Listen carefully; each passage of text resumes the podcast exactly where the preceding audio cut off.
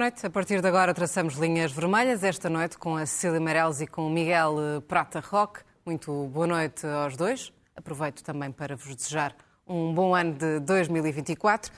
Vamos começar hoje pelo caso do dia, o caso dos C T T, e começamos pelo Miguel.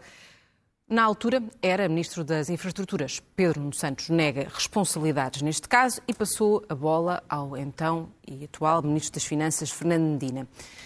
É, de facto, a única pessoa que pode dar explicações ao país sobre aquilo que aconteceu entre os anos de dois mil e vinte e dois mil e vinte e um? Este podcast S I C Notícias é só um de muitos que pode ouvir no site da S I C Notícias ou na sua plataforma preferida.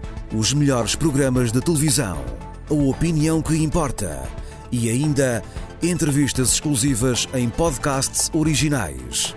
Onde e quando quiser, leve no bolso todas as conversas. Fique a par das últimas novidades em sicnoticias ponto pt barra podcast e nas nossas redes sociais.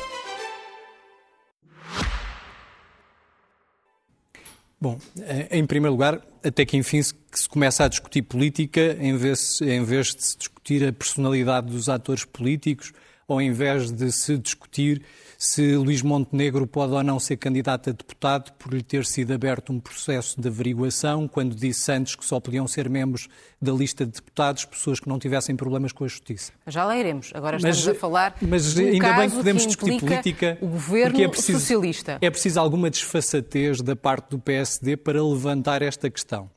Porque a privatização dos... A privatização dos C T T foi, porventura, dos piores erros de gestão pública cometidos nos últimos anos. Repare que os C T T deram lucro entre dois mil e seis e dois mil e onze de cento e noventa e quatro milhões de euros. E o governo P S D C D S decidiu privatizar os C T T, mas de uma forma absolutamente bizarra. Celebrou um contrato de concessão... Mas ainda assim, partindo do pressuposto que foi um, um mau negócio para o Estado, porque é que o governo socialista ocultou esta compra de ações? Oh Rosa, mas é muito importante percebermos a discussão que foi feita e às vezes dá a sensação que nós... Isto não é mais nós... uma questão de transparência do que outra coisa qualquer? Já vou a esse tema, mas nós não podemos ter sempre memória de peixe. E com todo o respeito, eu acho que hoje em dia as pessoas tiveram memória de curto prazo. Porque esta questão da reversão do contrato de concessão dos C T T discute-se desde janeiro de dois mil e dezanove. Em janeiro de dois mil e dezanove, por exemplo, no primeiro debate quinzenal, Jerónimo de Sousa pergunta ao primeiro-ministro António Costa, uma vez que o contrato de concessão terminaria em dois mil e vinte, se o governo do Partido Socialista estava disponível para reverter essa concessão. O que é que aconteceu relativamente a esta concessão? Geralmente, num contrato de concessão, o que se faz é o Estado fica proprietário da infraestrutura pública. Por exemplo, relativamente à Ponte vinte e cinco de Abril, há uma concessão de exploração da Vasco da Gama e da vinte e cinco de Abril à, à empresa Lusoponte. O Estado continua a ser titular da infraestrutura, mas há uma empresa privada que explora essa infraestrutura. O que aconteceu neste processo de privatização foi que por novecentos e vinte e dois milhões o governo P S D C D S decidiu transferir a propriedade de edifícios, lojas de correio, veículos automóveis para o operador privado.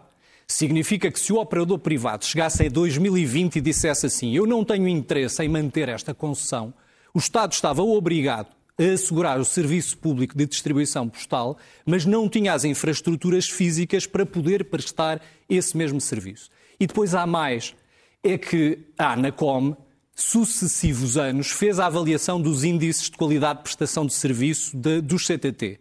E o que é que averiguou? Por exemplo, ainda este ano, em maio de dois mil e vinte e três, a Anacom revela os resultados sob o preenchimento de vinte e dois critérios de qualidade de serviço. O C T T não cumpriu nenhum desses, desses critérios de qualidade de serviço. Mas com e esses... Em, e em dois mil e dezoito, naturalmente. E em mas dois mil e dezoito esses, tínhamos trinta e três todos, conselhos sem lojas de correio. Isso até não apoiaria mais a decisão tomada pelo Governo. Aqui a questão é, porquê que o Governo ocultou algo Bom, isso eu acho... como a, a compra de, oh, Rosa, de ações? Isso, sinceramente, é não compreender o funcionamento do mercado.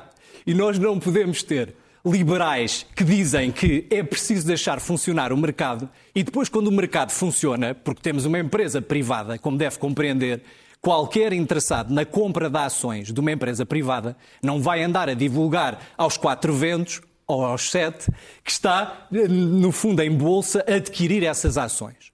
Nós aqui estamos a falar, também convém definirmos o que é que estamos a falar. Hoje, a Parpública explicou que comprou entre dois mil e vinte e dois mil e vinte e um zero vírgula vinte e quatro por cento de ações dos C T T. Ora, os C T T neste momento estão avaliados em bolsa em quinhentos e nove milhões. Significa que estamos a falar de uma aquisição de um milhão e duzentos e setenta e três mil euros que foram adquiridos em ações. O Código de Valores Mobiliários, na altura, determinava que só as participações qualificadas de dois ou mais por cento é que justificariam essa mesma comunicação. Tudo certo, tudo certo, mas a, a verdade é que nem sempre aconteceu assim. Muitas vezes o Estado adquiriu um valor abaixo de dois por cento e comunicou esse mesmo valor. Cecília, força. Bom, bom ano antes de mais. Uh, em primeiro lugar, eu gostava de dizer, nós podíamos de facto estar aqui a discutir a privatização por uma razão muito... E, e podíamos. Não só devíamos, como podíamos, porque a conhecemos. E a grande questão que se põe em relação a este negócio, a esta aquisição, é precisamente o facto de ela ter sido secreta e o facto de não ter sido conhecida. E eu, francamente, acho que, até para o Miguel Prata Roque, nem estava à espera disso de si, porque dizer, pura e simplesmente, não se pode anunciar que se vai adquirir e por isso é que não foi divulgado, e, e nos anos todos e nos momentos todos a seguir, porque é que não foi divulgado? Porque é que a Parpública... Mas foi, está no relatório da Parpública, porque é que a Parpública, outras participações financeiras. Porque é que a Parpública não o disse?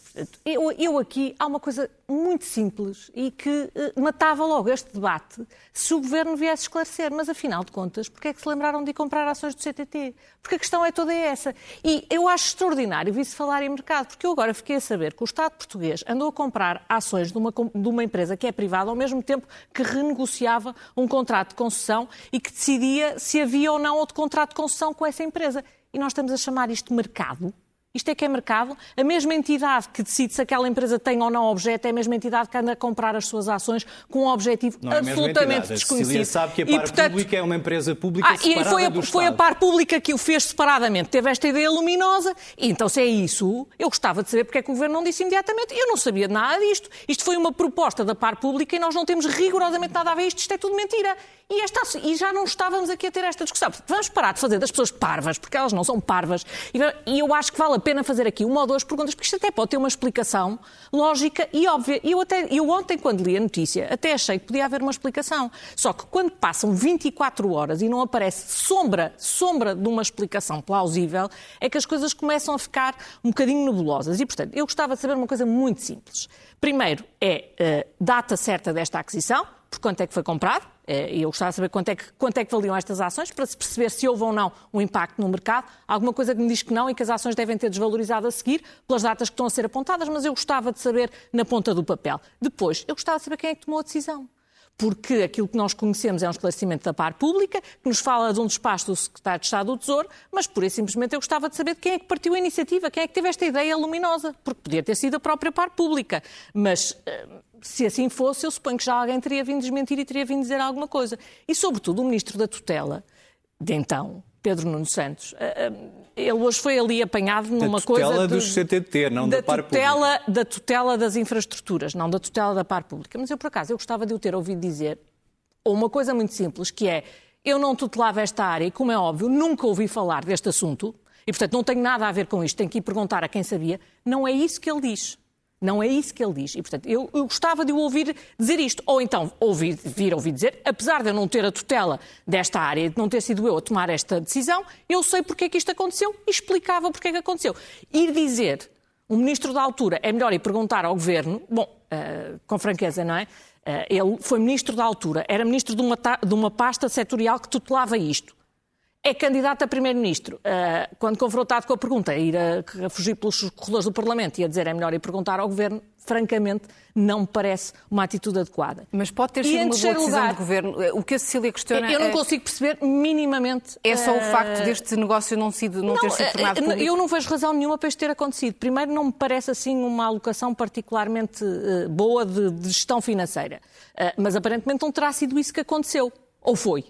E depois, eu gostava de ter ouvido dizer, eu, dos, da mesma forma que ouvi dois partidos virem dizer se tinha ou não sido este, este assunto objeto de negociação com eles, e já lá irei. O Bloco de Esquerda e o P C P que disseram que não. Era António Costa vir dizer, eu nunca negociei tal coisa, isto nunca tem... Uh, o Bloco de Esquerda recusou que tenha sido alvo de negociações e, portanto, eu dou a palavra como boa, a não ser que alguém venha desmentir. Uh, e mesmo aí, uh, depende do desmentido e de como ele for feito.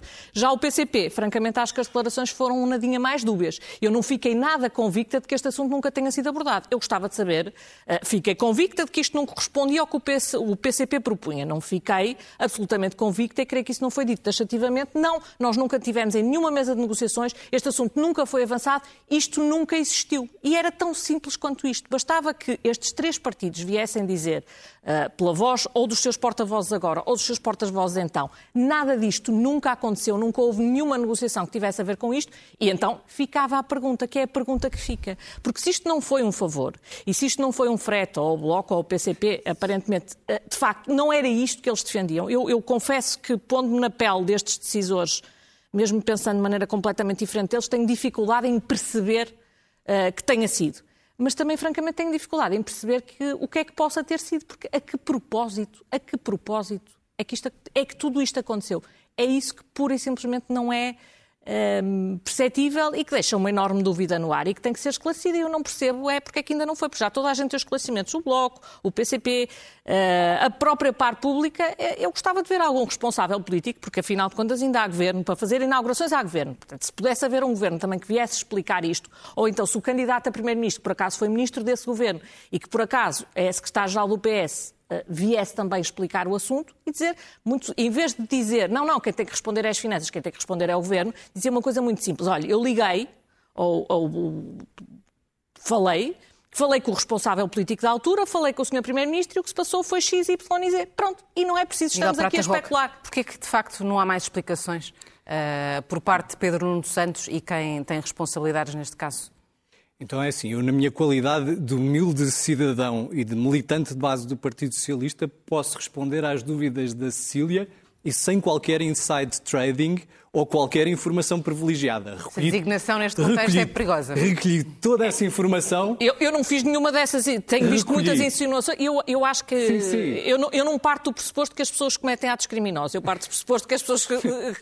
cometem atos lícitos, dizer, até prova em contrário. Só estou Portanto, a explicar não, não, não a quem nos ouve que recolhi toda esta informação através de informação que é pública, disponibilizada ou pela, ou pela C M V M ou pelos órgãos de comunicação social, e posso explicar à, à Cecília que em, dois mil, em setembro de dois mil e catorze as ações do C T T foram vendidas pelo Estado português a sete vírgula vinte e cinco por ação. Portanto, era esse o valor das ações.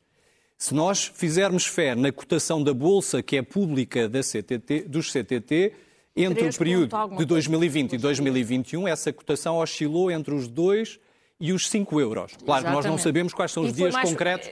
Não sabemos quais são os dias concretos da aquisição. Baixo, por isso é que eu estou a tentar perceber. E, portanto, manifestamente foi um bom negócio para o Estado português, visto que readquiriu ações que tinha vendido por sete vírgula vinte e cinco, no máximo por cinco euros. Então a privatização euros. foi um grande negócio para o Estado português. Não, eu não. gosto de ver admitir isto. Não, é, não. é tão depressa, é não. tão fácil. É. Até agora novecentos e vinte e dois milhões de euros era um negócio ruinoso. Agora não. O que nós Já estamos agora aqui a discutir sete, o que nós estamos aqui a discutir é, nós não podemos querer ter uma empresa pública. Não podemos querer ter uma empresa pública. Porque é verdade.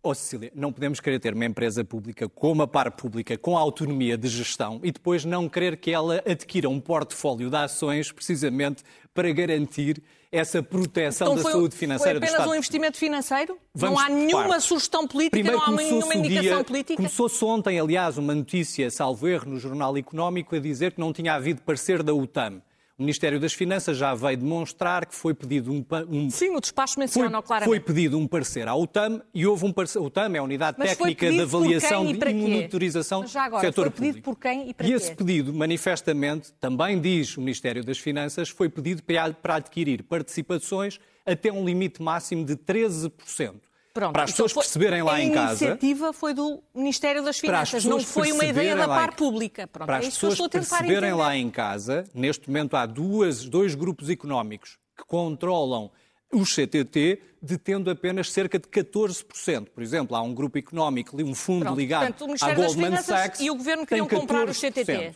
E há um outro grupo económico, neste caso o grupo Manuel Champalimaud, que é um dos principais financiadores do partido Chega, que também detém outros catorze por cento dos C T T. Isto significa que é fácil poder fazer valer as obrigações de serviço público detendo participações que andam entre os dez e catorze por cento. O Estado, obviamente, no limite, se chegasse a essa situação de ter que garantir o cumprimento das obrigações de serviço público, podia fazê-lo também como acionista. Obviamente, ou seja, ao mesmo percebeu, tempo que andava a, a negociar um contrato de concessão, andava por outro lado, Cecília, a ser acionista. Se não tivesse é, havido a renegociação isto. desse contrato, não se tinha obrigado os C T T a ter uma obrigação de serviço público, ter uma loja de correios em todos os conselhos do país. É, isso, porque isso em janeiro de dois mil e dezanove... Era tão boa, tão não sei porque é prorrogar em janeiro de dois mil e dezanove, houve é vários autarcas do C D S, houve vários autarcas do C D S... Má, mas foi prorrogada durante um ano. Por em janeiro de dois mil e dezanove, houve vários autarcas do C D S e do P S D que protestavam e que Ou exigiam seja, ao Governo a reversão governo, da concessão. Vamos, vamos precisamente começar... porque havia quatrocentos mil portugueses e, e pergunta, que estavam excluídos havia, de acesso aos serviços e, postais. E a solução do Partido Socialista era tão boa, tão boa, tão boa, que ele a manteve secreta.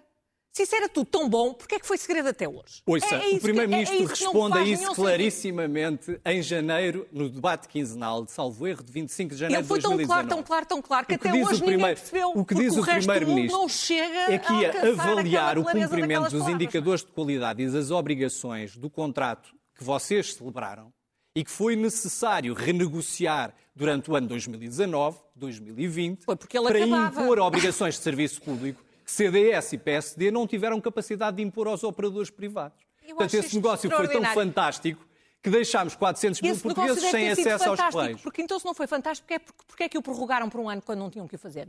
Explique-me lá isso. Porquê é que o prorrogaram por um ano? Então, prorrogaram por um ano precisamente para renunciar o contrato, não, não, para garantir então que todos os conselhos tinham acesso a uma loja de correios, sabia, sabia para garantir quando... que de onze indicadores Desculpa, de qualidade passássemos sentido. para vinte e dois quando indicadores de qualidade. Chegaram em dois mil e quinze ao Governo, sabiam quando é que o contrato acabava? Sabiam quando é que o contrato acabava, porque é que o começaram a renegociar tarde, então? Não tem, nada, disso, nada disto tem lógica. Tinham uma solução é fantástica e é mantiveram segredo. É evidente, o contrato é era, a empresa Vamos, foi mal vendida e foi barata, afinal o Estado ganhou muito dinheiro com isso. Vamos ter de avançar. Foram dois mil e dezassete Nenhum destes de dois mil e dezoito Miguel, Cecília, vamos ter de eu, depois disto, mas eu gostava de, de dizer que eu saio daqui absolutamente convicta que sim, que havia alguma coisa para propor ou ao P C P ou ao Bloco de Esquerda ah, ou é um ambos. Absurdo. Isso então é um absurdo, isso é um absurdo e é apenas uma conversa de café. Como diria então, o Estado andou, o Governo andou a tomar decisões e a usar o dinheiro dos contribuintes portugueses oh, e manteve isso secreto até hoje. Milhão, estamos a falar de um milhão e duzentos mil euros. Ah, é pouco. Ouça, ah, é pouco. Bem, tendo em conta os cento e noventa e nove, cento e noventa e quatro Facto, milhões que vocês perderam com... em dividendos Vamos e que avançar, retiraram aos Facto, contribuintes europeus. Aos contribuintes vendida, vamos avançar para o tema uh, da saúde. Com esses dividendos, acho que há uma certa diferença que é de nove vezes mais. E depois gostava de dizer, comparando com três mil milhões, de facto, um milhão é pouco. Vamos avançar para, para o tema da saúde, porque, de facto, o setor da saúde não tem sido notícia pelas melhores razões. O Ministro da Saúde diz que o fluxo nas urgências é um problema crónico no S N S. Se devemos encarar esta situação como uma inevitabilidade ou há formas reais para se evitar que todos os invernos tenhamos as urgências com horas de, de espera inadmissíveis? Bom, uh, vai sempre haver picos nas urgências, o que não quer dizer que não seja garantido o atendimento aos casos realmente urgentes e aos casos de, de vida ou morte. Eu gostava de, de separar o, o caso em concreto, porque desconheço os, os contornos exatos e ainda há, e, e estamos a falar de uma coisa muito sensível, estamos a falar de uma pessoa que morreu e eu não sei exatamente nem em que circunstâncias médicas, nem sequer em que circunstâncias, se a pessoa estava acompanhada, se não estava, se isso lhe foi... Uh, enfim, são situações muito... Gostava de, de, de não entrar neste caso. Agora, um, o Hospital Padre Américo, o Hospital Penafiel, este problema é crónico. Eu lembro-me de ser deputada, eu era deputada pelo Porto, eu lembro-me de ter tido reuniões no hospital, eu lembro-me de ter feito várias perguntas ao Governo. E, portanto, este problema uh, não é um problema novo, é um problema que se repete ao longo de muito tempo. O que é que eu acho que está a falhar aqui? É que uma coisa são picos de urgências, outra coisa, isto não foi uma coisa que aconteceu agora e que não aconteceu nos últimos anos. Nós estamos sistematicamente a ver isto, mesmo fora dos momentos de pico. Nós até, para, em obstetrícia, já temos até as urgências intermitentes. Um dia abrem num hospital, outro dia abrem no outro, depois a ambulância já não sabe para que hospital vai. Basicamente, o sistema não está a funcionar. E aquilo que temos é um ministro e um responsável político, aquilo que diz sempre é o S N S precisa de ser reformado. E eu uh, tenho uma pergunta muito, muito simples, que é onde, é onde é que ele estava nos últimos sete ou oito anos de governo? E já agora gostava de lembrar, porque vi poucas pessoas dizerem, uh, uma das coisas que se soube ao longo da época natalícia é que havia setecentos e dez milhões de euros de cheque que tinham sido suspensos porque Portugal não cumpriu algumas obrigações a que uh, estava obrigado no âmbito do P R R. Uma delas tem a ver com as profissões reguladas e com o veto do Presidente da República. Duas delas, as outras duas delas que foram incumpridas, têm a ver com o setor da saúde, precisamente porque Portugal se comprometeu a descentralizar transferências para duzentos e um municípios e isto era suposto estar finalizado no primeiro trimestre de dois mil e vinte e três, estamos no primeiro de dois mil e vinte e quatro, eu ouvi hoje o Primeiro-Ministro dizer que irá, porventura, acontecer e vamos conseguir cumprir com um ano de atraso, mas em todo caso, para uma reforma que era suposta estar feita em dois mil e dezanove, não me parece fantástico. E depois a outra, tanto quanto eu li e não vi dizer, mas é aquilo que diz o, o, o, o comunicado da Comissão Europeia, é que há um objetivo, que é a entrada em vigor de um novo regime de exclusividade para o pessoal do S N S, com tabela remuneratória e organização de tempo de trabalho, que era suposto também estar feito no primeiro trimestre de dois mil e vinte e três e que aparentemente não terá sido cumprido. E, portanto, eu depois de ter ouvido, eu já não é nestas eleições, já nas passadas se dizia que tem que se fazer as eleições depressa, não se pode atrasar o P R R. Aparentemente são obrigações também no âmbito da saúde que pura e simplesmente não são cumpridas e, portanto, se calhar, eu hoje vi o senhor Primeiro-Ministro falar também do P R R e inaugurar uma escola, enfim, uh, todos os partidos, em boa verdade, todos os partidos o fazem, também não vou aqui entrar nestas críticas fáceis, está a fazer, é evidente que está a fazer campanha eleitoral, mas eu já agora gostava de ouvir uma explicação um bocadinho mais cabal para estes setecentos e dez milhões de euros que o Estado português viu suspensos. Miguel, temos de aceitar, de facto, a normalização da incapacidade do Serviço Nacional da Saúde? Utilizar a capacidade do setor privado e social não seria uma solução? Não ajudaria? Pelos vistos, não. Porque, por exemplo, a equipa médica do Hospital de Cascais, que é uma P P P da saúde, decidiu demitir-se precisamente por não ter condições de acorrer às urgências. Pelos vistos, também não. Porque, por exemplo, nos hospitais Lusíadas, esperam-se nas urgências quatro horas...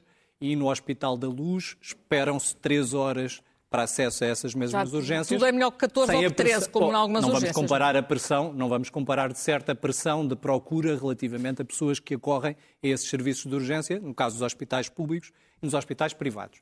E, portanto, ainda na semana passada, a Cecília tinha-me dado como solução para o Serviço Nacional de Saúde a recuperação é das, das P P Ps. É, é uma das pelos soluções. Vistos, é... Pelos vistos, este tem, problema tem, é um problema, é um problema que ocorre, pode não, pode não... quer nos hospitais públicos, quer nos é, hospitais já, privados. Já o problema dos partos já só ocorre nos públicos, porque cada vez há mais pessoas Ou a terem-nos nos privados e não há de ser para cá, não é? Se me permite também, de facto, este problema destes picos de urgências é, um, é de facto um problema crónico. Por exemplo, em sete de janeiro de dois mil e catorze, a Comunicação Social dava notícia de dez horas de espera nas urgências do Hospital Garcia da Horta.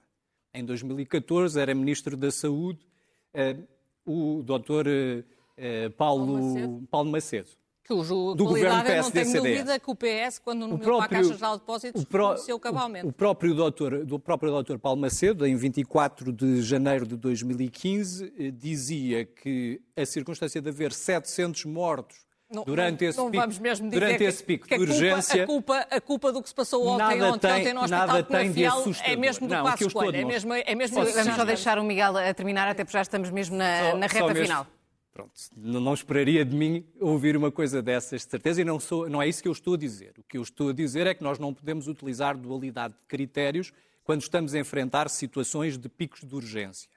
E, portanto... Há um outro aspecto também relevante, porque começam a sair dados sobre quais são as mortes em contexto de, de urgência e de gripe. E, por exemplo, os números parece que apontam que um terço destas, destas mortes são de pessoas com mais de oitenta anos e que quatro quintos dessas mesmas mortes, registadas, portanto, no mês de dezembro de dois mil e vinte e três, são de pessoas com mais de sessenta e cinco anos. Eu não estou com isto a desvalorizar a vida humana, estou apenas a explicar que nós temos que nos habituar nos próximos anos, uma vez que houve uma inversão da pirâmide, da, da pirâmide demográfica, a que haja, obviamente, picos de mortalidade e associado precisamente ao envelhecimento da população portuguesa. Mas isso relativamente, é relativamente, temos de terminar, Miguel. Sim. Relativamente a como é que nós resolvemos este problema.